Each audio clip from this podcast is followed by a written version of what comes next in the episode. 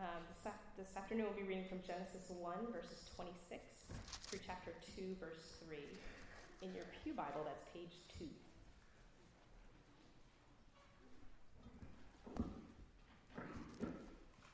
Can't see past that.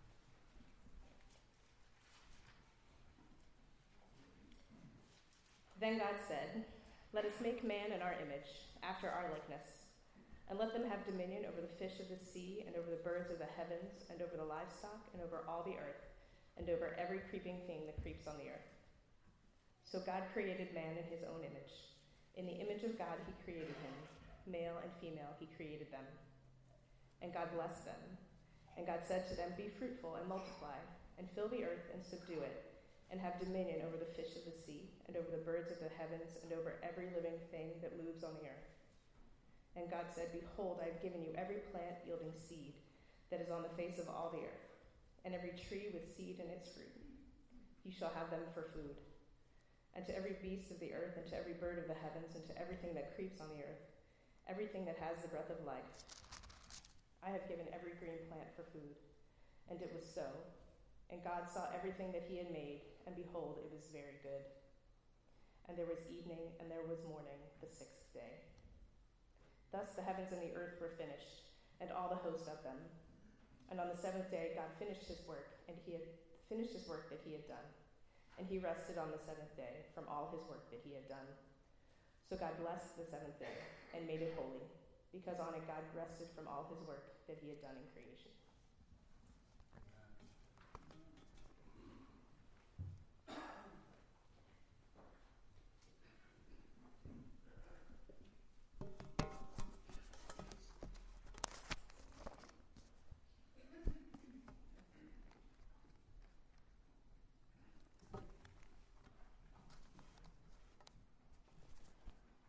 Well, good afternoon. It is uh, good to open up God's Word, and as you keep your Bibles open to Genesis 1, let me just make a couple of further announcements. Yes, the Shorey moving truck is being loaded at 4:30 this afternoon. If anyone just feels like getting a little exercise, uh, uh, the help would be appreciated. You could meet us on Darby Road in our home in Havertown, it will only take about an hour, hour and 15 minutes to do. Uh, so if you're able, thank you.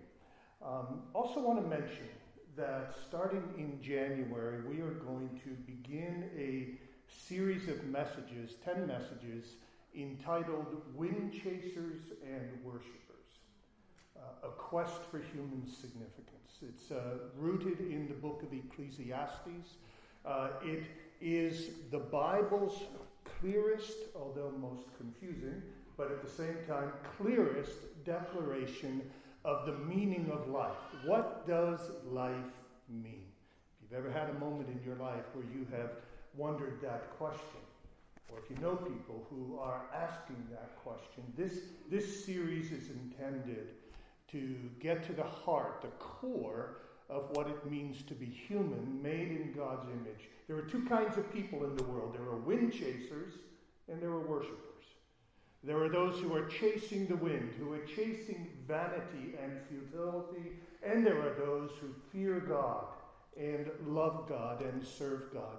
At the end of the day, those are the two kinds of people that exist. We are made to be worshippers.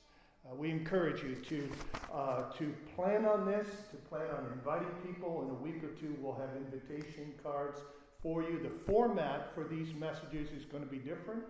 Uh, we're going to do about 30 to 35 minute messages, followed by 10 to 15 minutes of Q&A.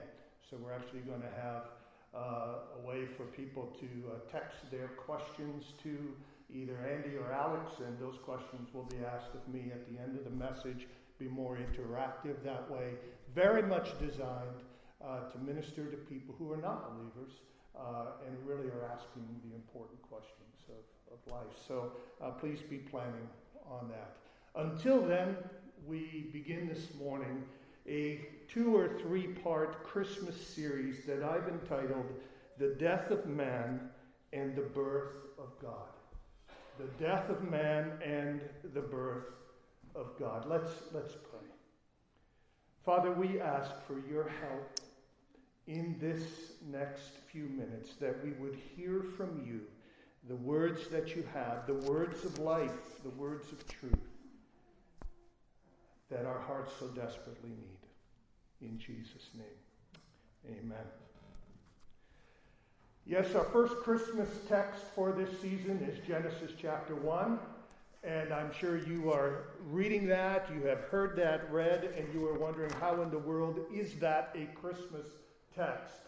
And the only way you're going to understand that it's a Christmas text is if you understand that the Bible is a story.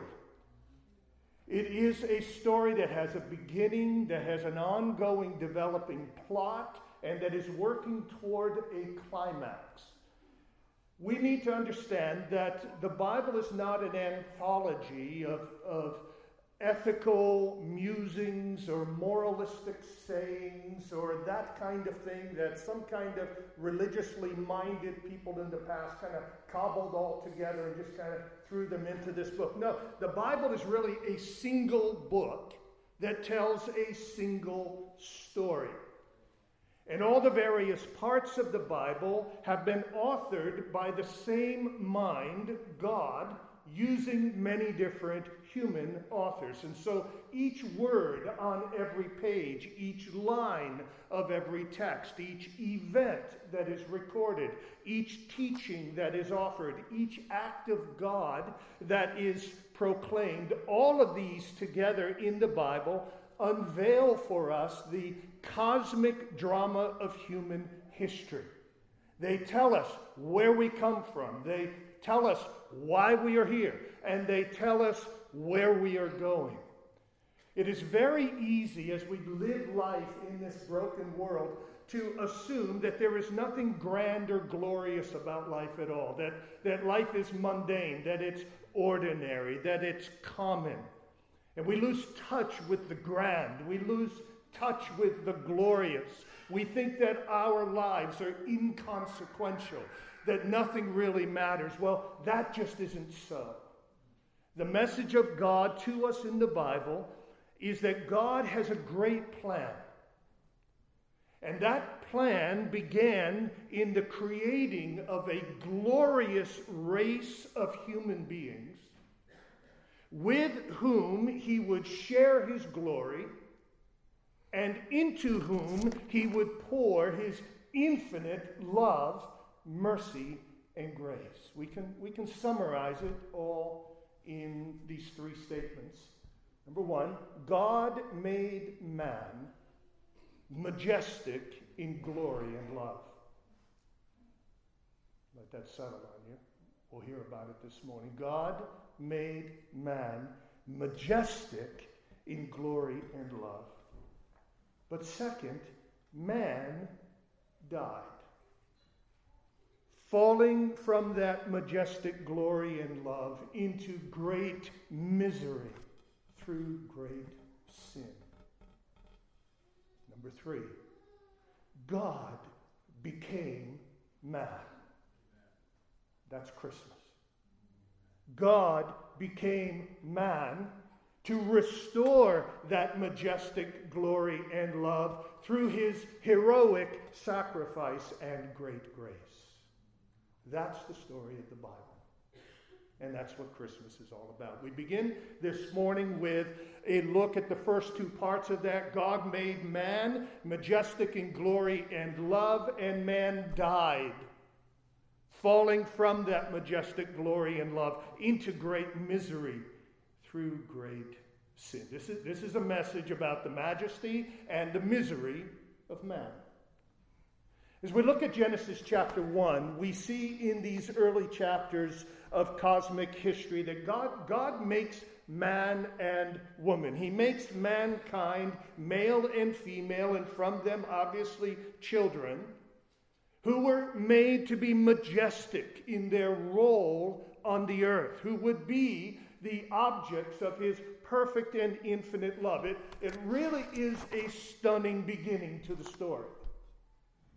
And as we think about God's design for us, for us as human beings, There are, there are three parts, three dimensions to the majesty of man, to our majesty, that I want us to make sure to see. Man reflects the being of God, man rules the creation of God, and man relates to the person of God. Here is our majesty, three dimensional majesty. Man reflects the being of God. Man rules the creation of God, and man relates to the person of God. Let's look at these one by one. They're right in the text. First of all, man is majestic. You and I, as human beings, are majestic in that we reflect the being of God. Look at verse 27. So God created man in his own image. In the image of God, he created them. The Hebrew word for image here speaks of a shadowy resemblance or a reflection or a, a likeness or a representation of something. The word image uh, and likeness is, is, has the relationship of a picture to the person of whom the picture is taken, or of a shadow to the object that casts the shadow, or of a statue to the subject of that statue. The statue, the person, is the real thing. The picture is a reflection of it, is an image of it. God has designed us as human beings to be visible representations of Him on planet Earth. God has designed us to be His image. It's interesting. It's the same word that's used in Exodus 20 where God says, Don't make graven images. God tells us, Don't you try to create an image of me. Why not? Because you're not good enough to do it. You're not skilled enough to do it. You're not powerful enough to do it. You don't have the right concept of who God is to do it. But it's not because God is opposed to images of himself. He just doesn't want us making them. Because God himself has already made them. Look in the mirror. You are an image bearer of God. You are a reflection of the being of God. When, when Adam and Eve looked at each other, when Adam looked in a mirror, he was seeing a reflection of a reflection of God.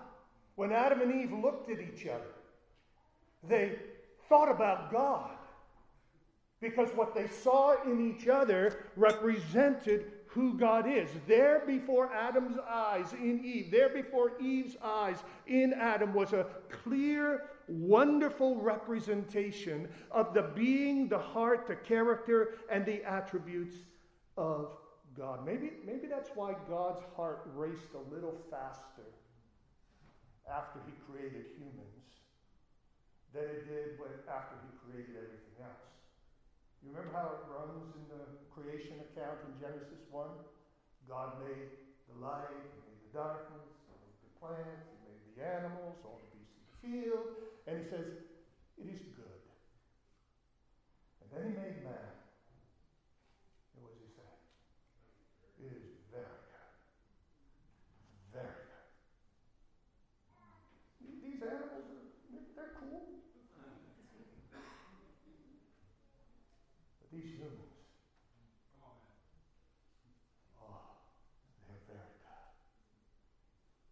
when God looked at man, when he looked at male, when he looked at female, he saw a reflection of himself. This is very good. This is very good. You know what's remarkable, my friends, is how many humans are trying so very hard to deny this dignity. It's astonishing how much time and energy and scientific theory is going into proving that we have no dignity. Mm-hmm. That all we are are King Kong's cousins. You know, that somewhere in the distant past we crawled out of the slime. And, and, and we are related to the orangutan. You know, the, the, and, and there's nothing special about us. You, you wonder, why would humans do that? I, I suspect I know why humans do this. Because as soon as you admit that we are made in the image of God, you admit that there is a God. And as soon as you admit there is a God, then you're accountable to God. And, and then life changes. Right. And so we don't want that. And so we live in denial. I think it was C.S. Lewis in The Last Battle, uh, the last book in the Chronicles of Narnia, talking about Diggory, I think it was. Diggory, who is denying that Aslan the lion is singing the world into existence uh, even though the lion is clearly singing the world into existence. And, and uh, somebody says there about Diggory, the problem goes something like this the problem with trying to make ourselves stupider than we are is that we very often succeed. Uh, you know, Diggory, he knew the lion was singing. He knew creation was happening. He knew and yet, he wanted to live in denial of it and suppress it. And so, in trying to make himself stupider than he was, he became stupider than he was. And, and so, we humans have been doing that. And so we, we, we deny that there is a creator God. We deny that, that we are made in his image. We deny that we have dignity and worth and value that transcends the animals. The animals are wonderful, the animals are beautiful, but they're nothing compared to us. And you say, well, they, they seem like us, uh, an ape, you know, in some ways. You know, he's got hand like things one person has commented that, that that's not particularly amazing. A creator is going to have things that are similar in his creations. What's really amazing is that even though the ape has hands, he doesn't really do anything with them. We do something with our hands. We make things. We create things. You know, we're told, well, you know, the animals, they have their civilizations and they have, you know, like ants, wow, aren't they amazing? Or the bees, aren't they amazing? Yeah, yeah, yeah. yeah. No denying. They ain't nothing compared to us. You know, somebody said, you know, you never, you never go to an ant colony and find a statue of, you know, famous ants of the past. there, there's no museum in the bee hive gorgeous queens of the past. It, just doesn't happen. It just doesn't happen. Why? Because though there may be certain ways in which we are similar, we are not the same. God, when He made us, when He made Adam, He breathed into his nostrils the breath of life, and with that, the image of God went into him. It's hard to define what that image is. It's not physical because God isn't, doesn't have a body. It's something deeper than that. It's something more wonderful than that. There's a, there's a intellectual likeness to God. We think and reason like God does, but it's more than that. It, there is a moral likeness to God. We have a sense of right and wrong and God does too. And it involves a relational likeness to God. We know how to love and be loved. We know how to fellowship and commune like God does. It, it involves a positional likeness to God. God rules the universe, and God has called us to rule for Him, as we'll see in just a moment. It, it even involves what we might call an immortal, or to use a big fancy word, ontological likeness to God. We, in our being, we are made for eternity. Made for eternity. There's all these things, and, and yet even more because the angels share most of those things, but they're not made in the image of God. At the end of the day, we're going to be higher than the angels. God has made us unique. We are majestic in that we reflect the being of God. Secondly, we are majestic in that we rule the creation of God. We rule the creation of God. You saw it, right? In verses 26 and 27, verse 26, God said, Let us make man in our image after our likeness, and let them have dominion over the fish of the sea, over the birds of the heavens, and over the livestock, and over all the earth, and over every creeping thing that creeps on the earth. Man is made to rule. In Psalm 8, the psalmist says, O Lord, our Lord, you have crowned us with glory and honor. We don't speak much of the majesty of man, do we? But we need to. We are crowned with glory and honor. And the psalmist goes on to say, And you have given to us dominion over the works of your hands, and have put all things under our feet. We are lords of the creation. We are made to rule.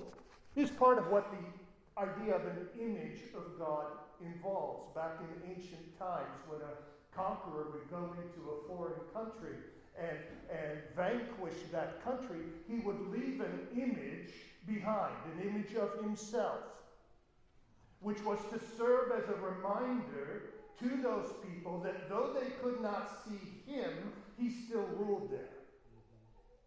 And it's into that historical, cultural context that we find this, this phrase that we are made in the image of God. We are made to be such in our rule. We are to represent God in His rule on planet Earth so that wherever you see a human being, God is king there.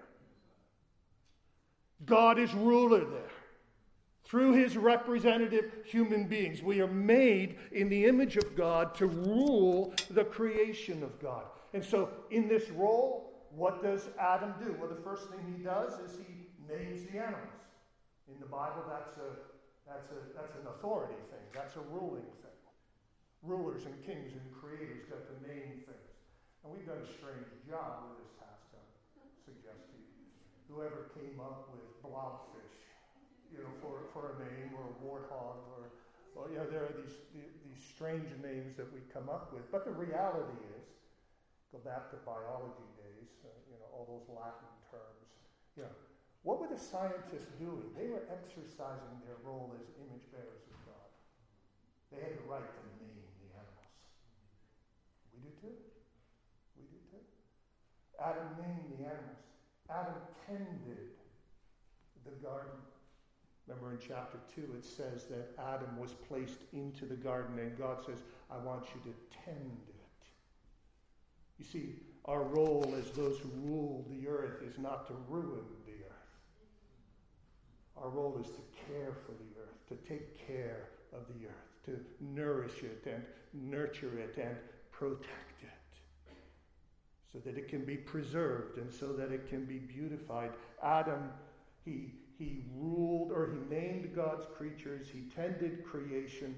And then this working out of our role as rulers of creation involves something more the actual celebrating of creation. Just, just look over in your Bible at chapter 4, real quick. Chapter 4 and verse 20, where we see this play out. One of these genealogy things. And remember, I told you a few weeks ago, genealogies can be pretty cool if you pay attention between your dozing off, you know, when, when you're reading through them. Here, here's one uh, Genesis 4 and verse 20. Adah bore Jabal. He was the father of those who dwell in tents and have livestock. His brother's name was Jubal. He was the father of all those who play the lyre and pipe. And Zillah also bore Tubal Cain. He was the forger of all instruments of bronze and iron. What are we seeing here? Well, we're seeing the role have dominion over the earth played out in human existence. And so you have one who was the father of those who dwell in tents, nomads, who have livestock, the first shepherds, the first ones to kind of uh, grow and tend the animals for human good and for human advantage. And then you have this, this guy named Jubal who played the, light, the lyre and the pipe, the first musician, the first artist, taking musical notes and, and bringing them into submission and having dominion over them to create and restructure and reorder them in a way that they produce beauty and they celebrate life and they celebrate human experience and they remember human sorrow and all that music and art does for us. So you have these shepherds, you have these artists, and you have these this man who created instruments of bronze and of iron, the first tool maker, and he he was the one who.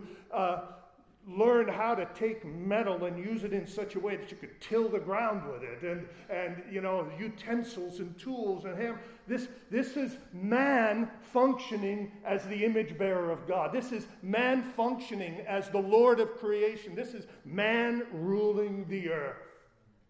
And it's a good thing. It's a good thing.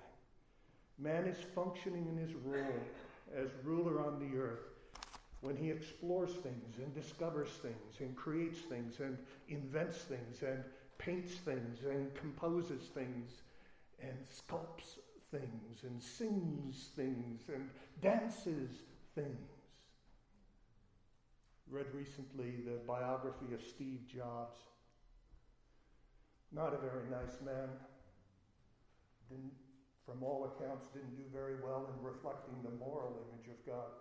But I'll tell you what, he reflected the creator. What a genius. Given to excellence and beauty in his, his work. You know how many of the great composers of the past did not believe in God and yet they created beautiful music? It's, it's pretty funny. It's pretty ironic, actually. Many of them denied, actively denied the existence of God, and then they created music that proved the existence because they couldn't suppress the image of God that was in them. This is the wonder. This is, this is good. We, we are made to rule God's creation. So that last night was the uh, homeschool Christmas play over at Covenant, and our granddaughter, Allie, she, she sang away in the manger to my unbiased pitch perfect. Had a key role. Mean, she. Image of God. Singing. Acting. Laughing. Creating. It's what we're made for. It's what we're made for. It's part of our majesty. We, our majesty involves that we reflect the being of God and that we rule the creation of God. And third, that we relate to the person of God. This is what makes us so unique that we have personal relationship with God. So that we, we read, for example, in chapter 2 and verses 2 and 3, that God made a Sabbath day, a day of rest, a day of worship. And he, he said, right from the start, I want my human creatures to have time set apart to worship me. Then a little bit later on, God says to Adam, I don't want you to eat from this tree. You can eat from all the other trees. What was he doing? He was saying, Well, I want you to relate to me, not only as a worshiper, but relate to me as a subject to a king. I'm the one in charge. You are to obey me. And then a little bit later, where do we find God in, in Genesis chapter 3? In the cool of the day, God is walking in the garden. And the imagery there is of God drawing near to man in friendship, in relationship. Man is majestic in that he reflects the being of. Rules the creation of God. And he relates to the person of God. This is humanity as designed by God. Now, why does it matter? Can I suggest as I close that there are three ways that it affects us? Number one, it affects how we treat each other. It affects how we treat each other. Any creature who is stamped with the likeness of God shares the dignity of God. And thus, all human life is of value. All human life, no matter how young or old or sick or weak or imperfect it might appear, is valuable, is sacred, for it bears the image of God. All people, regardless of their age or their color or their ethnicity or their gender or their IQ, all are to be treated with respect and honor and care and love, for every single one of them bears the image of God. In Genesis 9, we are told that those who kill another human must be punished severely. Why? Because the one they killed was made in the image of God. James takes this same truth and applies it by saying, Our tongues, the tongue is a restless evil, full of deadly poison. With it we bless our God and Father, and with it we curse people who are made in the likeness of God. And James says, What are you doing? What are you doing? Do you realize what you are doing when you curse another human being? And cursing is not just four letter words, it's an attitude of the heart, it's a spirit of the heart. It's that which wishes harm on others, it's that which demeans others, disrespects others, puts others down, cuts others up is prejudiced against others, is bigoted against others, is hateful toward others, is, is murderous toward others. James says, You can't do that. Because when you do that, you are attacking not just a human being, you are attacking God in whose image that person lives. Oh, this affects how we treat each other. We must get this. We've learned recent messages. We're all equal if we believe in Christ. We are all equal in Christ as sons and daughters. Justification by grace alone and faith alone puts us all on a level plane. But we're on a level plane at this point as well. We're all made in the image of God. That means every time I talk to you, I must respect you. And every time we talk with people we disagree with, people we are different from. We must not just respect, there's a spirit of reverence that ought to be about us. We are, we are, we are looking into the face of an image bearer of God. It's, it's this point that C.S. Lewis makes in his well known words There are no ordinary people. You have never talked to a mere mortal.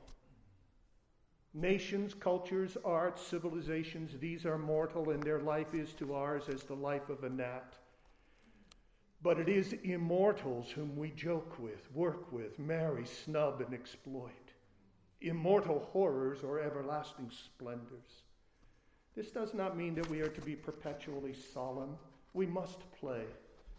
But our merriment must be of that kind, and it is, in fact, the merriest kind, which exists between people who have, from the outset, taken each other seriously. No flippancy, no superiority, no presumption. You have never met a mere mortal. Oh, think about it. That person that you disdain, that person that you disregard, that person you ignore, that person you don't care about. Not a mere mortal. That person is destined to either be an everlasting horror in hell or an everlasting splendor in heaven. Not a mere mortal. And so, let's take each other seriously. And then out of that reverent seriousness, may there be joy, and may there be and may there be love, and may there be affection, and may there be attentiveness. May there be all these things. This affects how we how we treat each other. It, it also affects how we view ourselves. Um, let there be never be another day when we look in the mirror and say, I'm a nobody. It sounds humble but it really is a statement of unbelief. I ain't nobody. I'm made in the image of God. Now, I'm not a somebody because I'm somebody, and because I earned it or merited it or deserved it or anything like that. No. I'm a somebody because He created me in His image and has redeemed me with the blood of His Son. That makes me somebody. That makes you somebody. That makes you valuable and precious in the sight of God. When you look in the mirror, you're going to see your sin. You're going to see your warts. You're going to see your personal and moral and every way defects, but see through it and see beyond it. See deeper into who you are, what you have been made to be as a human being. We'll talk more about identity and meaning when we get to Ecclesiastes in a few weeks. So this, these truths affect how we think about, affect how we treat others. They affect how we think about ourselves. And can I suggest that these truths affect how we celebrate Christmas?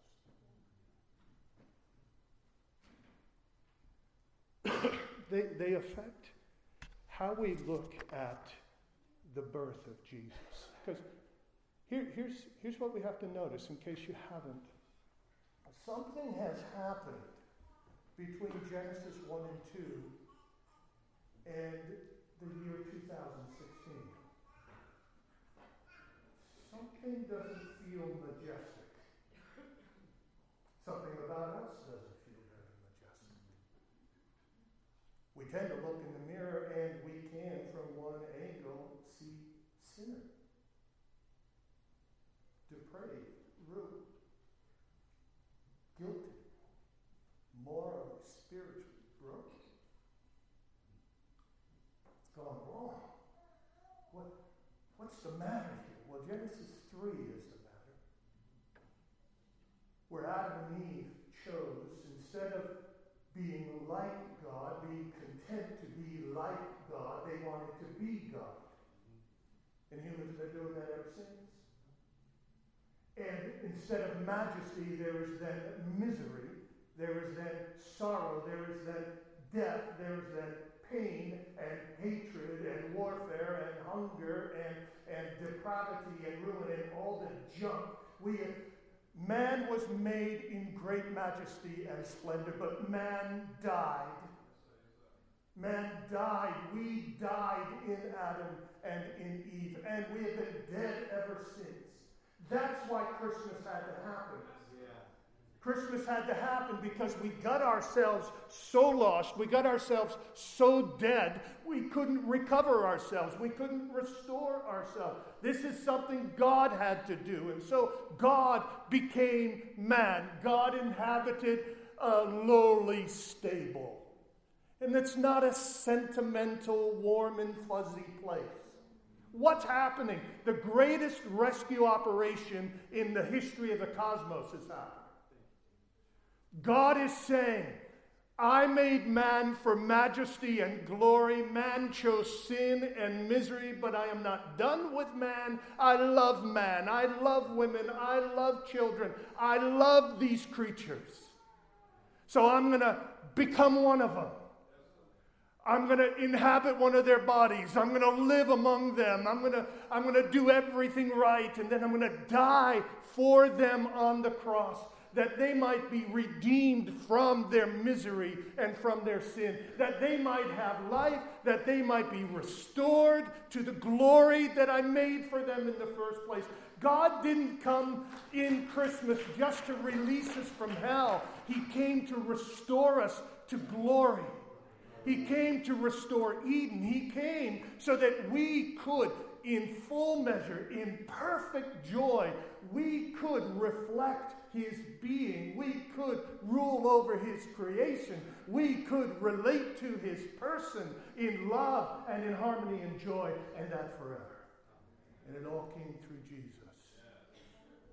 In that little baby's body was the redeemer of the human race. Yeah, it changes how you celebrate Christmas, I think. And so, let us celebrate Christmas